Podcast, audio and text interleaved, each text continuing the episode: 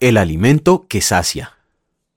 Tú oyes la oración, a ti vendrá toda carne. Las iniquidades prevalecen contra mí, pero tú perdonas nuestras rebeliones. Bienaventurado el que tú escojas y atraigas a ti para que habite en tus atrios. Seremos saciados del bien de tu casa, de tu santo templo. Salmo 65 versículos 2 a 4. Qué reconfortante sentirse saciado después de una buena comida. La saciedad no viene tanto de la cantidad que se haya comido como de su calidad. La cocina francesa, que es una de las más apreciadas, se caracteriza por el celo de los chefs al momento de elegir la calidad de los ingredientes. Siempre exige que sean los mejores y más frescos del mercado. Los cristianos acostumbramos referirnos a la enseñanza bíblica como un alimento, porque así es realmente. Las enseñanzas de la palabra son el alimento de nuestro espíritu.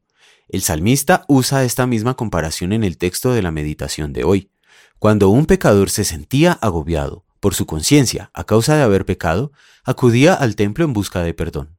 Allí escuchaba la exposición de los mandamientos de Dios que le mostraban, como con un espejo, cuán pecador era y cuáles eran las consecuencias lamentables del pecado. Pero también escuchaba palabras de consuelo que le decían que su pecado tenía perdón por los méritos del Cordero de Dios. Esas buenas noticias que le animaban y fortalecían en la fe, que confían en la provisión divina, eran el mejor alimento espiritual.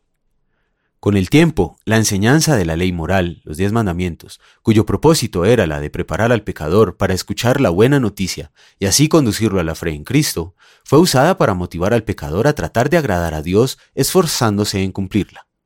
Como nadie puede cumplir perfectamente las exigencias de la ley, los pecadores caían en desesperación o se volvían unos sinvergüenzas.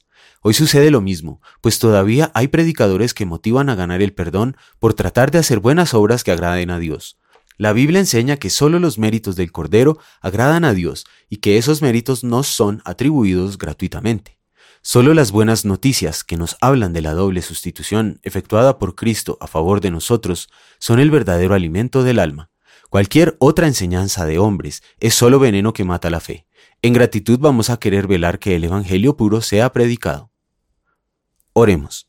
Señor, gracias porque por tus méritos, el poder de tu Evangelio que está presente en los medios de gracia, nos fortalece y nos afirma en la verdadera fe para la vida eterna.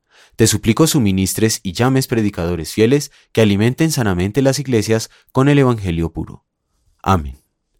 Presentado por Academia Cristo.